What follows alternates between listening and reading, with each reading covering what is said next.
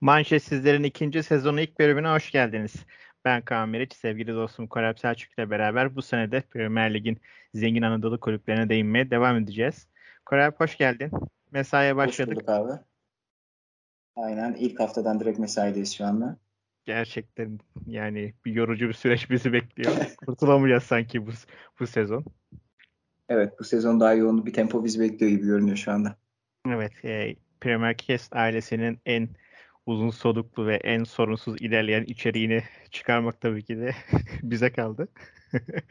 ee, Geçen seneki gün, istikrar devam ettiriyoruz. Kesinlikle kesinlikle her hafta herhangi bir mola vermeden programlarımızı yapmaya devam edeceğiz. Ee, yoğun bir Premier Lig'in ilk haftasını geride bıraktık. Ee, sakatlıklar oldu, e, şaşırtan sonuçlar ortaya çıktı vesaire. Biz de bu haftanın yani bu sezonun ilk bölümü olarak 3-4 tane konu seçtik. Umarım e, menümüze sadık kalır ve bunları konuşmaya devam ederiz. E, dilersen geçtiğimiz e, programlarımızın ana başlıklarından, ana konuklarından biri olan Brighton'la başlayalım. E, Brighton bugün Manchester United'ı görünce hiç affetmedi. Geçen seneki te, e, tarifi uygulamak yerine yarısını aldılar. E, Pascal sağ olsun yine bir Manchester United teknik direktörünü gördü ve gol atmadan e, maçı bitirmeyeyim dedi. E, neler düşünüyorsun? Ronaldo çıkmazı var Manchester United'da. Hücumda üret, üretkenlik resmen yok. Süper Lig seviyesinde bir top oynanıyor neredeyse. Neler e, konuşursun Brighton özelinde ve Manchester United özelinde? Yani bizim gündemimiz açısından aslında Brighton daha önemli bir noktada ama daha tempolu bir maç bekliyordum. Yani United için biraz daha kaos bek hakimdi. Yani Ten Hag'la Graham Potter'ın aslında oyun tipolojisi, oyuna bakış açıları aynı. Fakat buna rağmen hani henüz United'a uyum sağlayamadığını söyleyebiliriz. Ama kötü bir başlangıç değil. En son maçta Brighton 4 atmıştı United'a. Yani şu anda 2-1 biraz daha skorda ilerleme var diyebiliriz. Yani Graham Potter Manchester United'ın oyununa gerçekten ters geliyor. Bunu söyleyebiliriz. Yani bunu farklı tarzlarda da söyleyebiliriz. Ama bugünün gündemi bizim için Brighton'ın galibiyetle lige başlamasından da ziyade Pascal Gross'un performansı olabilir. İstatistiklere yansıyan bir performansı var. E, Jose Mourinho, Solskjaer, Ragnik ve Ten Hag'la birlikte Manchester United'ın son dört hocasında da gol atmış oldu. Yani United'ı görünce boş geçmiyor. Brighton da gerçi ligde United'dan kolay puan alabilen takımların arasında. Yani geçtiğimiz sezonun sonunda kapatırken Brighton'ın hatta e, sezonun ortalarında Graham Potter'in takımdan gönderilmesini isteyen taraftarlar vardı. O dönem bir yayındayken konuşmuştuk. Hani Grant Potter'a yapılan büyük bir haksızlık olduğu, oyun sisteminin gayet ilerici olmuş olduğu, lig için gayet yeterli olduğu fakat doğal olarak da Brighton'sın yani hani kadronda mütevazi ve bu mütevazi kadroyla gayet iyi işler çıkarttı ve pozitif bir futbol oynadığını konuşmuştuk. Bugün de United galibiyetiyle bunu gösterdi aslında. United'a karşı çok baskın bir oyun oynadı, ne istediğini bilerek oynadı. United'dan yedikleri gol de biraz karambol bir gol. Yani hani o golü de hanelerine çok yazamayabiliriz. Yani talihsiz bir goldü. Onun içerisinde gayet pozisyon vermeden hatta gol yemeyi dahi hak etmeyen bir oyunu vardı Brighton'ın. United özelinde konuşursak evet Brighton için biraz da şanslı bir fikstür olabilir. Yeni hoca e, yeni hoca kendi kadrosunu kurmaya çalışıyor ve bir yandan da kulüp çok büyük kriz içerisinde. İşte Ronaldo denklemi var. Kulüpten ayrılacak mı? Kulüpte kalacak mı? gibi bir denklem var. Çok önemli bir isim olmuş olduğu için belli başlı dengeleri de alt üst edebiliyor. Sahaya odaklanamayan bir takım. Fakat e, United'ın alışmış olduğumuz bir dönemi son 7-8 yıldır. Brighton bunu çok iyi avantaja çevirdi. Geçtiğimiz sezon inişli çıkışlı bir performansla sene sonunda zirveye ulaşmışlardı. Kaldıkları yerden devam ediyor diyebiliriz Graham Potter için. Evet bir de Brighton'da özellikle Manchester United maçında şunu fark ettim. Mesela Fulham e, Liverpool maçında izleyenler de fark etmişlerdir. Fulham mesela iki yani iki gol attıktan sonra şaşırdılar ama Brighton'da öyle bir durum yoktu. Ya sanki gerçekten de Manchester United iki tane gol atacaklar ve bundan sonraki süreçlerde şunu bunu izleyeceğiz şeklinde konuşmuşlar gibilerdi. Yani ne savunmada paniklediler ne o kaos ortamında herhangi bir büyük hata yaptılar. Aslında keyifli bir maç oldu onlar adına. Ee, ve Manchester United'ın da bu hücumdaki gerçekten bu üst düzey üretkensizliğini çok iyi kullandılar. Ve e, geçen seneki o senaryoyu devam ettirdiler açıkçası. Hani Brighton'ın tabii ki de e, orta sıralarda bitirmesini bekliyoruz vesaire ama gerçekten formda bir ve o gün şartlar ele alındığında gerçekten disiplinli bir ilk 11'de Brighton'dan e, kolay kolay böyle puan alınacak bir e, takım olarak gözükmedi. Yani tabii, tabii çok, çok güzel zorlandı. Tuzak, evet, çok güzel yani, tuzak pres, presler kuruyorlar. Scott McTominay e, genelde bu tarz takımlar içerisinde tempoda uyum sağlayabilen bir orta saha Manchester United'da. Geçtiğimiz sezon Leeds United performansları çok iyiydi mesela. Yani hani geçiş oyununu oynayan takımları tutmayı becerebildiği gibi karşı tezde üretebilen bir oyuncu. Fakat burada Scott McTominay 60 dakika oyunda kalabildi ki devam etse muhtemelen de oyundan atılacak foulleri vardı. Ee, onun dışarısında da dediğin gibi yani hani Fulham'ın Liverpool karşısındaki bocalaması yoktu ve Brighton özellikle ilk golü gördükten sonra ilk golü aldıktan sonrasındaki oyunu net bir şekilde ikinciyi tehdit ediyordu. Evde maçı seyrederken ev arkadaşımla bir konuşma yaptık. Yani hani Brighton 1-0 öne geçtikten sonra Manchester'ın oyunu çok daha zor. Zaten üretkenlikte sorun yaşıyorlar ve artık Brighton o üretkenlik şansını daha çok kısıtlayacak ve çok iyi geçiş hücumu yakalıyorlar ki üçü dahi bulabilecekleri birkaç pozisyonları vardı. Set oyununda tempoyu düşürdüler. İşte bazı geçişlerde 5'e 5, 4, 4'e 3 gibi pozisyonlar yakaladılar. Yani hani hücum lehine olan geçişleri vardı. Orta sahadaki özellikle McTominay'in arkasındaki boşlukları çok iyi değerlendirdiler. Bruno Fernandez'i çok iyi kapattılar. E, Dalot'un bekler Manchester United'da çıkamadı çünkü arkalarında çok büyük boşluklar vardı ve burayı üçgen hücumlarla işliyorlardı. Ve Pascal Gross da zaten bu ters eşleşmelerde pozisyonları değerlendirmiş oldu. Yani Brighton planını çok net işletti. Belki de United'ı zayıf gösteren de buydu. Yani hani hep genelde e, kaybeden tarafa odaklanırız büyük bir takım kaybetmiş olduğunda. Biz Manchester'liler olarak gerçi böyle bir oda sahip değiliz ama hani bizim noktamızdan baktığımızda dahi şunu görebiliyoruz. Yani hani e, Brighton biraz da Manchester United'ı kötü gösterdi. Çünkü alan bırakmadılar ve yeni yapılanan bir takım için iyi organize bir takımla karşılaşmak da biraz zulüm gibi. Evet bir de bundan sonraki süreçte Brighton'a karşılaşacak e, yani önemli takımlar, üst düzey takımlar için de güzel bir örnek oldu açıkçası. Hani rahat rahat gelip de puan alırız şeklinde bir e, Brighton olmayacak gibi gözüküyor. Tabii buradaki en büyük handikap bunları ne kadar sürdürülebilir bir düzeyde sağ, sağlayacak veya sağlamayacak olmaları. E, dilersen eli ayağı titreyen Fulham'a geçelim. E, Fulham çok şaşırtıcı bir şekilde iyi başladı maça. E, ve şaşırtıcı bir şekilde de zaten üstünlüğünü ele aldı. E, Mitrovic e, geçtiğimiz sezon e, Championship'te 450 gol atınca e, Premier Lig'de ya o kadar atamayız, atamayız, e, atmaz diye düşündük. E, çıktı iki tane attı. Biri penaltılar olmak üzere ki penaltı konusunda senin ayrı bir yorumun olacak. E, Fulham'ın bir genel bir değerlendirmesini yapalım. Liverpool önemli bir sınavdı onlar için. E, ve istemeyeceğiniz bir sınav aslında. Durduk. Çünkü bir hafta önce de City karşısında 3 gol atıp kupa kazanmış bir Liverpool vardı. Neler söylemek istersin yeni konuğumuz hakkında? Yani yeni konumuz da iyi başlangıç. Aslında bu haftaya bizim takımlarımız iyi başladı diyebileceğimiz bir hafta bizim için çok manşet çıkartıyorlar. Fulham iyi başladı. Beklentinin dışarısında iyi başladı hatta. Yani Liverpool'u ilk hafta için isteyeceklerini zannetmiyorum. Temposu çok yüksek bir takım. E, ligin ilk haftasında karşılaşmakta özellikle kondisyon olarak da oturmamış bir takım için Liverpool çok zorlayıcı. İyi başladılar. E, maç içerisinde iki defa da öne geçmiş oldular. Bir tanesi penaltıdan ona ayrı değineceğim ama Brighton'da konuşurken de biraz bahsetmiştik. Fulham Brighton gibi ana plana yani muhtemelen şöyle bir ayrım var orada. E, Graham Potter öne geçebileceğini biliyordu. Kontra ataktan olur ya da bu kadar baskın bir oyun olmasa bile öne geçebileceği noktayı tahmin ediyordu ve buna hazır bir planı vardı. Fulham'da muhtemelen Marco Silva buna hazır değildi. Yani hani beraberliği niyetlenmiş olabilir mutlaka ki. Hani kaybedeceğim diye sahaya çıkmıyor. Fakat öne geçebileceğini ya da iki, ikinci golü de bulup öne geçebileceğini hiç tahmin etmiyordu muhtemelen. Çünkü önde olduklarında Fulham biraz plansız kaldı. Yani ne yapacaklarını çok bilmez ya da biraz da Liverpool'a karşı öndeyiz. Biz geçen sene Premier Lig'de değiliz ve şampiyonluk adayına karşı galibiyetle başlıyoruz.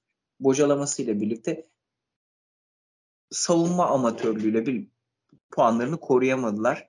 Ya penaltı noktasına gelirsek evet Mitrovic geçtiğimiz sezon atmış olduğu 450 golü tamamlamış oldu. Yani hani bunu Premier Lig'de de devam edebileceğini gösteren bir performans verdi ama ikinci golündeki penaltı penaltı değil. Yani hani orada çok net bir şekilde kendini biraz yere iyi almış aslında foul. Yani hani çok fizikli bir oyuncu. Atlet özellikleri olan bir oyuncu. Süratli bir şekilde içeri girmiş olduğunda da sanırım çok düşmesini beklemiyorsunuz. Yani hani oradaki noktada biraz hakemi yanıltmış durumda. Penaltı değildi. Yani hani benim gözlemim en azından.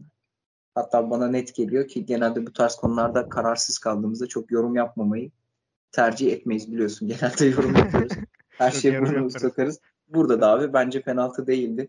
2-2'lik skor. Marco Silva'yı tekrardan Premier Lig'de görmekten mutluyum bu arada. Yani hani pozitif futbol oynatan bir antrenör. Everton'da çok ikinci sezonundayken kimyası tutmamıştı Everton'da ama ben bu sene Fulham'la uyabileceğini düşünüyorum. Ligimize tekrardan hoş geldi. Ligin asansör takımlarındandır Fulham. Sıklıkta manşetsizlerde bir var bir yok şeklinde Fulham'ı konuşuyoruz muhtemelen. Yani çok iyi para kazanıyorlar bu inip çıkma olaylarında. Orası da ayrı bir konu.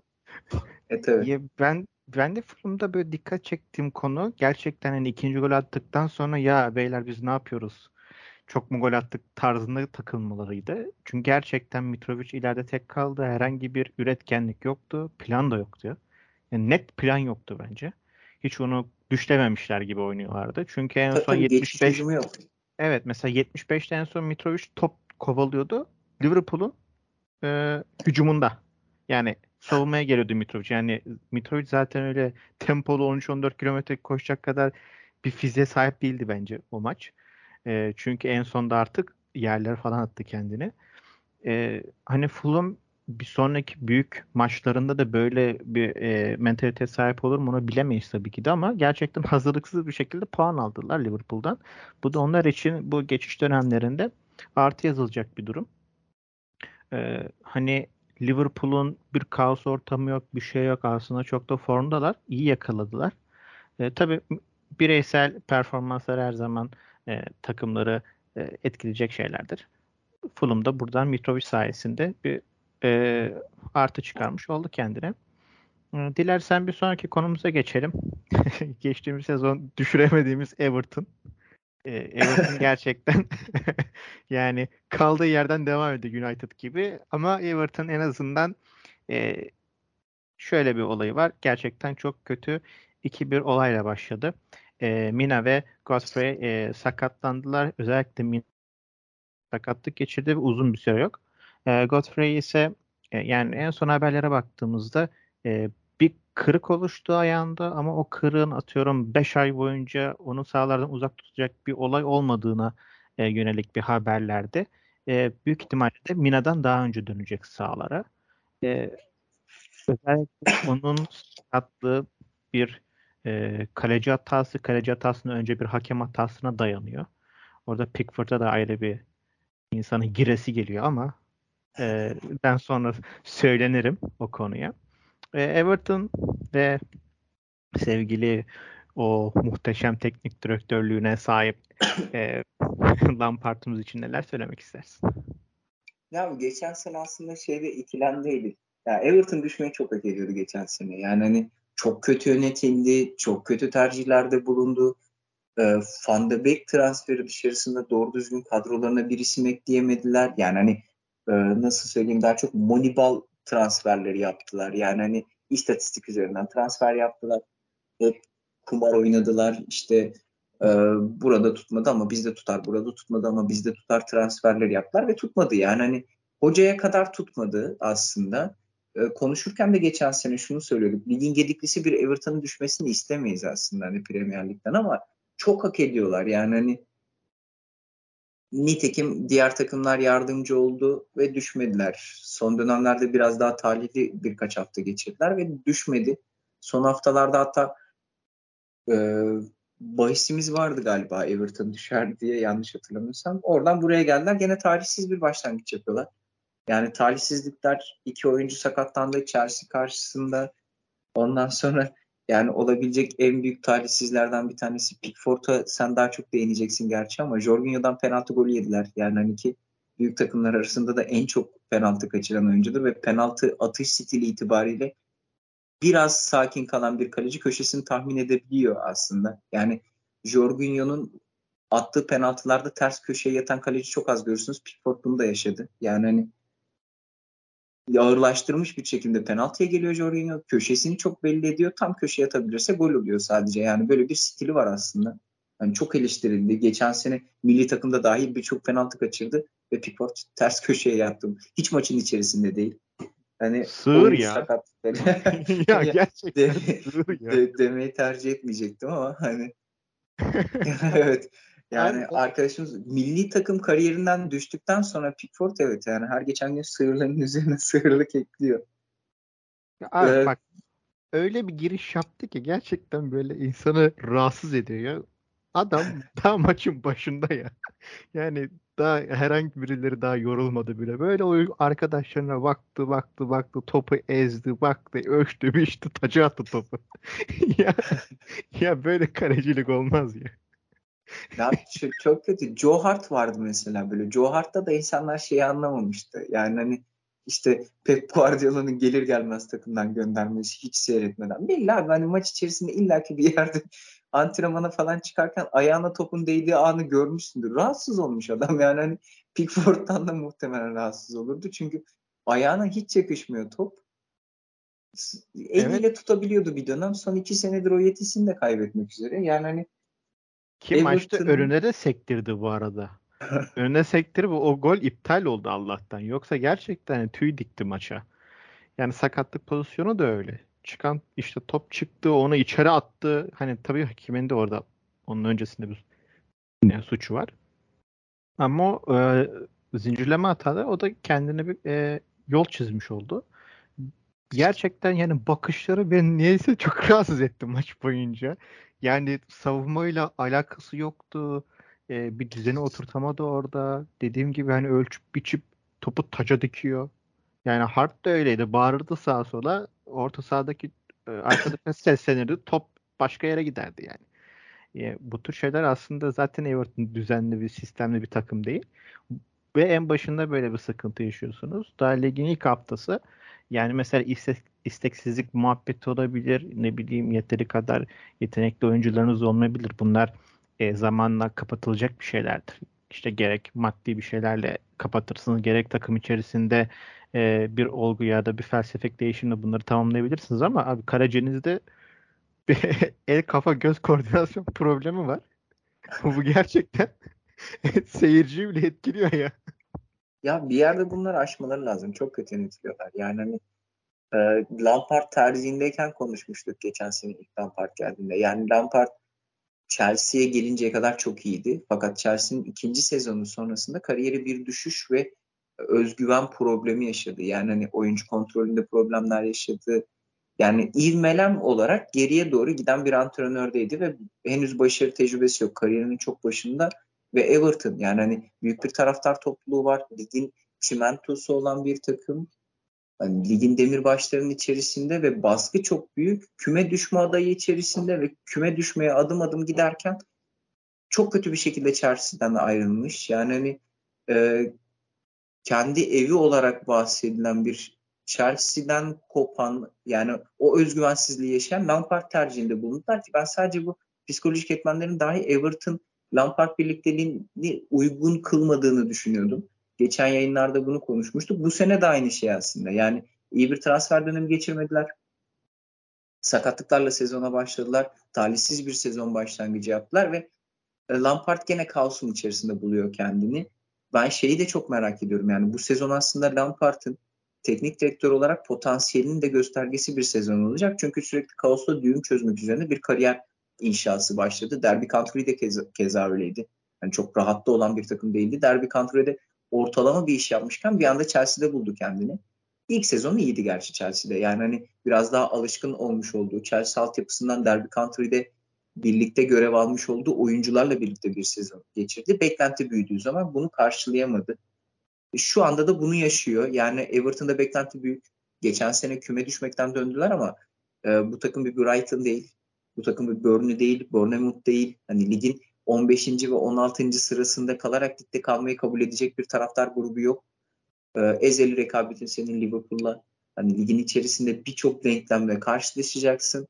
Ve bu dönem aslında biraz da benim Everton izleyişim artık ben Everton'a şey gözüyle bakıyorum böyle bir yönetim olduktan sonra. Bu sene olmasa önümüzdeki sene bir gün Premier Lig'e veda edecekler. Hani bu Portsmouth'ta yaşamış olduğumuz denkleme düşecek. Ama Lampard'ı merak ediyorum. Benim şahsi olarak çok sevdiğim, değer verdiğim bir isimdi. Futbolculuk döneminde Lampard hayranı hayranlık denmez ama sevdiğim futbolcular arasındaydı. O yüzden teknik direktörlük kariyerini de biraz daha ince eleyerek takip ediyorum. Biraz zorlu bir süreç geliyor ama eğer bu düğümün içerisinden çözerse gene de tek ümidim Lampard. Yani hani Everton kadrosu çünkü hala daha yetersiz. Doğru kaynaklara sahip değiller ve lig kadrosunun içerisinde de işte Pickford gibi yıllardır takımın içerisinde olan o e, metal yorgunluğu demiş olduğumuz aslında artık bir iş körlüğü oluşmuş olan futbolculardan oluşan bir kadrosu var. Ve bu e, isimlerinin boyutunda ya da tecrübelerinin boyutunda bir performans da sergilemiyorlar. Takım için kumar boyutundalar. Lampard'ın evet. bu düğümü açabilme kapasiteleri var mı bilmiyoruz. E, muhtemel bir transferleri var. Conor Cody Wolverhampton'dan kendilerine katılacağı düşünülüyor. Son maçta oynamadı. Bu konuda ne düşünüyorsun Kaan? Onda fikirlerini alayım. Pickford'a söverken bir yandan da savunma hamlesi hakkında birkaç benim gözlemin olacak. Ne önemi var bu transferde? yani yani Everton evet iki tane sakat verince özellikle bir de Mina gidince e, hem sağ hem de stoperde oynayabilecek. E, Cody ile böyle anlaşmak üzere belki de şu sayı, e, kayıt sırasında e, transfer gerçekleşmiş bile olabilir. E, tecrübeli bir isim. E, Wolverhampton'da önemli şeyler yapmaya çalışmıştı. Son maçta da oynamadı. E, hani yedek kulübesindeydi. Bir kadro dışı muhabbeti yoktu ama hani büyük ihtimalle Everton alacak ve almak zorunda da. Çünkü zaten seçenekleri daraldı ve e, savunma anlamında sıkıntılı bir kadrodan Mina gibi bir ismin uzun süre oynayamayacak olması e, Connor'ın aslında takıma gelmesini elzem kılıyor. E, bir de hani Lampard özelinde şöyle bir durum da var. Hani bu kadar çok artık kaos içerisinde kalmaya devam edecekse büyük ihtimalle Premier Lig'in Yılmaz Vuralı gibi e, takılabilir. Yani e, ne bileyim sezon yeni ortasında diyorsun. yani hani yeni sezon ortasında kovulur büyük ihtimalle. E, ve başka bir kaos ortamına adım atarsa net Yılmaz Vural olur. Yani kaos başlatan olmaz ama kaosun içinde her zaman kendine bir e, yer bulan karakter olur bence. Ee, yani Olabilir. çünkü gerçekten kaosun ortasında buluyor kendini. Ee, kaosu oluşturan kişi değil bence hiçbir zaman. Ama kaotik e, konuların hep bir ana karakteri oluyor. Çok garip bir durum. E, yani oynatmak istediği top e, insanlara ve yönetime sunmak istediği oyun felsefesi sahaya hiç yansımıyor bu sebepten dolayı. Belki savunmadaki ve kalecideki problemler çözüldüğü zaman o da yavaş yavaş ilerler ama bence Everton'daki en büyük problem yönetimin anlayışıyla ilgili. Bence Everton bu sene düşmez, bir sonraki sene düşer hiç fark etmiyor ama gerçekten can çekişerek ve e, rencide olarak düşeceğini düşünüyorum. Hani böyle mücadele ederek düşmeyecek yani Everton. Geçen sene yırttılar. Norwich gibi olacak Heh. diyorsun yani. Hani geçen evet, sene yani Norwich'in düşüyor. Evet yani şey diyecekler. Beyler biz düşüyoruz. Haberiniz olsun. Hani Ranger yani atıyorum City oynandığı zaman ha Everton işte 9 tane yiyebilir. Ya da ne bileyim Manchester United ya da Liverpool'la oynadığı zaman ha 200 yıllık derbi muhabbeti hiç yapılmayacakmış gibi gidecek sanki bence Everton. Ee, Everton'a birazcık çok değiniyoruz çünkü çok gıcık olduğumuz yönetim ve oyun anlayışına sahip oldukları için şimdi önümüzdeki hafta en azından bizim e, top 6 dışındaki o takımlarımızın e, önemli bir kendi içeriğimiz için derbisi var. Aston Villa ile Everton iki büyük orta saha e, eski orta sahanın kapışmasını izleyeceğiz. Aslında heyecanlandırıyor birazdan da değil mi? Yani Lampard ve tabii, tabii. Yani hani Gerrard'ın kapışması e, ikisi de kendini kanıtlamaya çalışıyor ama kanıtlayacak hiçbir şeyleri yok aslında hani futbola ama yönetim yani daha doğrusu anlayış olarak çok şeyleri var ve çok uzaklar. E, neler düşünüyorsun? Şöyle bir tutmayacak bir tahminin var mı maç skoruyla alakalı? Abi, tahmin yaptığımız zaman tutmuyor. bir de kayıt altına almış oluyoruz. O yüzden Abi, çok 8'de 8 yanlış şey verdik ya. Böyle bir şey. Müthiş. 8'de 8 daha sonrasında kayıt altında olmayan tahminlerimizde de 6'da 6'mız var. Tabii yani, canım. Yani, dinleyenler bunu bilmiyor. Yani herhangi bir bağış şirketinden hani mesela böyle e, işbirliği olsa büyük ya büyük para kazandırırız. Anlatılmaz yani. Abi, Aston Villa Everton derbisine gelecek olursak da orada da İçerik Gerard... derbisi öyle söyleyelim. yani ama şey noktası kötü. Yani hani bu sezon ilk maçta en azından istediğini alamadı Gerrard ama ben Steven Gerrard'ın kariyeri için Lampard'la aynı şeyi düşünmüyorum. Çok ince işlemiş olduğu bir kariyeri var. Yani Lampard'ın da buna ihtiyacı vardı bu arada. Hani o yüzden de mesela Lampard benim için soru işaretiyken Gerrard, Gerrard o kadar soru işaretine sahip değilim. Glasgow'da çok iyi bir kariyer geçirdi. Celtics hegemonyasını yıktı. Bunun dışarısında bunu yıkarken de 3 yıllık 4 yıllık bir kulüp yapılanmasını inşa etmiş oldu. Bu çok büyük bir deneyim ve aynı zamanda görece olarak da basit bir ligde yaptı aslında. Yani Premier Lig'e benzer alışkanlıkları olan yani ada futbolu demiş olduğumuz Premier Lig'de aynı dinamiklere sahip fakat daha düşük bütçeler ve daha e, mütevazi bir lig içerisinde başarılı olarak adımla öğrendi. E, Jurgen Klopp dönemin döneminden öncesinde Steven Gerrard sesleri geldi. E, dönem dönem Steven Gerrard Liverpool'un başına geçer açıklamaları geldi. Hatta bunu Jurgen Klopp dahi yaptı yani. Hani ben buradan gittiğimde bir gün Steven Gerrard bu kulübe bu koltuğa oturacak açıklamaları yaptı. Ve bu noktalardayken kariyerini inşa ederken Lampard gibi direkt gözünü Liverpool koltuğuna dikmedi. Yani hani inceledi. Leicester City'yi reddetti. Hani Premier Lig üzerinde birkaç kulübü reddettikten sonra kendisine en uygun olan yapılanma, Dean Smith sonrası yapılanmayı kuracak olan işte Grealish gibi oyuncularını sattıktan sonra cüzi yatırımlarla devam edecek olan bir kulüp Aston Villa'yı seçti. Ki keza geçen sene ligin başına Aston Villa'nın başına geçtikten sonra kötü performanslar sergilemedi. Son hafta Manchester City maçında iyi bir başlangıç yaparak Liverpool'a bir şampiyonluk dahi veriyordu. Kritik maçlarda çok iyi puanlar aldı. Liverpool'dan aldığı puan keza iyi bir sezon geçirmişti. Bu sene henüz birinci haftadaki yenilgisini saymak çok erken. Çok iyi bir futbol oynadıklarını düşünmüyorum. Zaten Steven Gerrard'ın oynatmış olduğu stil de göz doygunluğu yaratacak bir stil değil. Hani evet, eğer bir tane atalım. An, tabii tabii kontrol futbol oynatıyor. Yani hani e, Türkiye seyircileri üzerinden söylersek Aykut Kocaman'a yakın bir futbol oynatıyor aslında Steven Gerrard. Yani hani düşük tempo ve kontrol oyunlarıyla setlerine bağlı olarak skora ulaşmaya çalışıyor. Daha ayağa yere basan bir futbol oynatıyor Lampard'a göre. Lampard'ın çünkü hayalleri biraz daha utopik, daha göze hoş gelecek, daha cazip bir futbol oynatmaya çalışıyor. Fakat elindeki oyuncular bunlar değil ve bu yüzden de verimli kullanamamış oluyor kadrosunu. Böyle bir dezavantajı var. Lampard'ın belki doğru bir kariyer planlamasıyla en azından step step örülen bir kariyerde daha kendi doğrularını inşa ederken nelere ihtiyacı olacağını öğrenebilirdi. Bu iki benzer kariyer yani iki benzer futbol hayatı, iki benzer bayrak adamlığının arasındaki farkı da ben hep buradan görüyorum. Burada da Aston Villa daha ayağı yere basan takım olmuş olduğu için derbide de Everton karşısında avantajlı olacaktır. Zaten hani Everton'ın karşısında herhangi bir takım daha fazla avantaj sahibi de. yani. yani ben de e, or, böyle yani herhangi bir gol beklemiyorum o maçtan. Haftaya haftaya olacak o maçta ama gerçekten çok keyifli bir maç izleyeceğimizi düşünüyorum.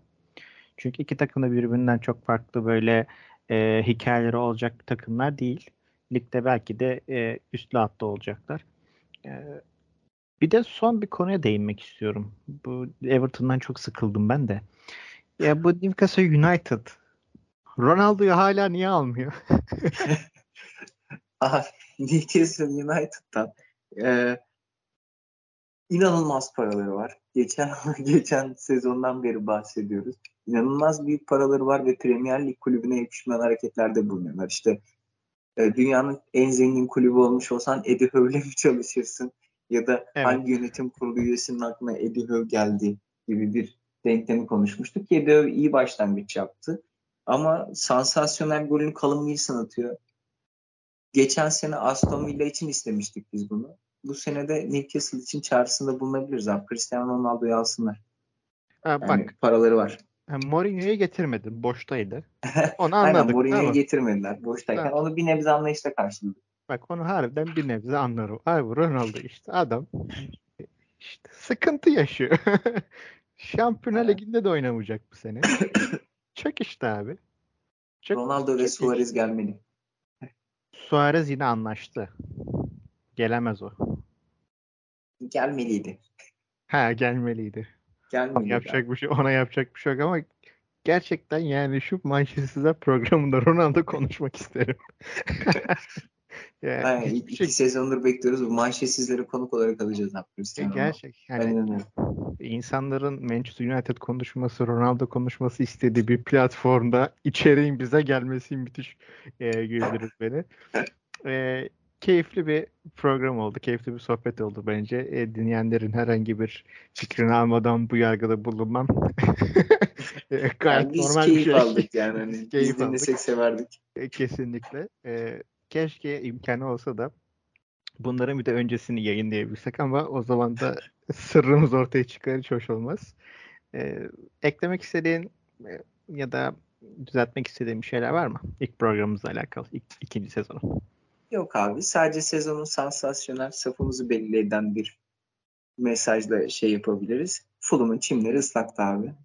İnanmayan evet. tweetimizi okuyabilir. Jurgen Klopp gene bahanelerle sezona başladı. Yani ben hiç öyle bir şey beklemiyordum biliyor musun Klopp'tan? ya abi nereden aklına geldi ya? Valla son anda kapatırken dedim ki hani manşetsizlerin yeni üyesini onurlandıralım. Doğru doğru doğru. Yani e, Fulham savunması çok kötüydü. Adamlar son 20 dakika gerçekten top oynayamadılar. Demek ki onların sahası da koruymuş. o yüzden öyle kötü bu 20 dakika çıktı. E, Premier Kes ailesinin ikinci sezonu da bizleri konuk ettiği için çok teşekkür ederiz öncelikle. E, siz dinleyenler, takip edenler eğer konuşmamızı istediğiniz konular, içerikler vesaire başka bir şeyler de varsa günlük hayattan olur fark etmiyor e, tweetin altına veya Premier Kes'in mail hesaplarına ulaşabilirsiniz. Korap teşekkür ediyorum. Haftaya görüşmek ben üzere. Teşekkür ederim abi. Haftaya görüşmek üzere.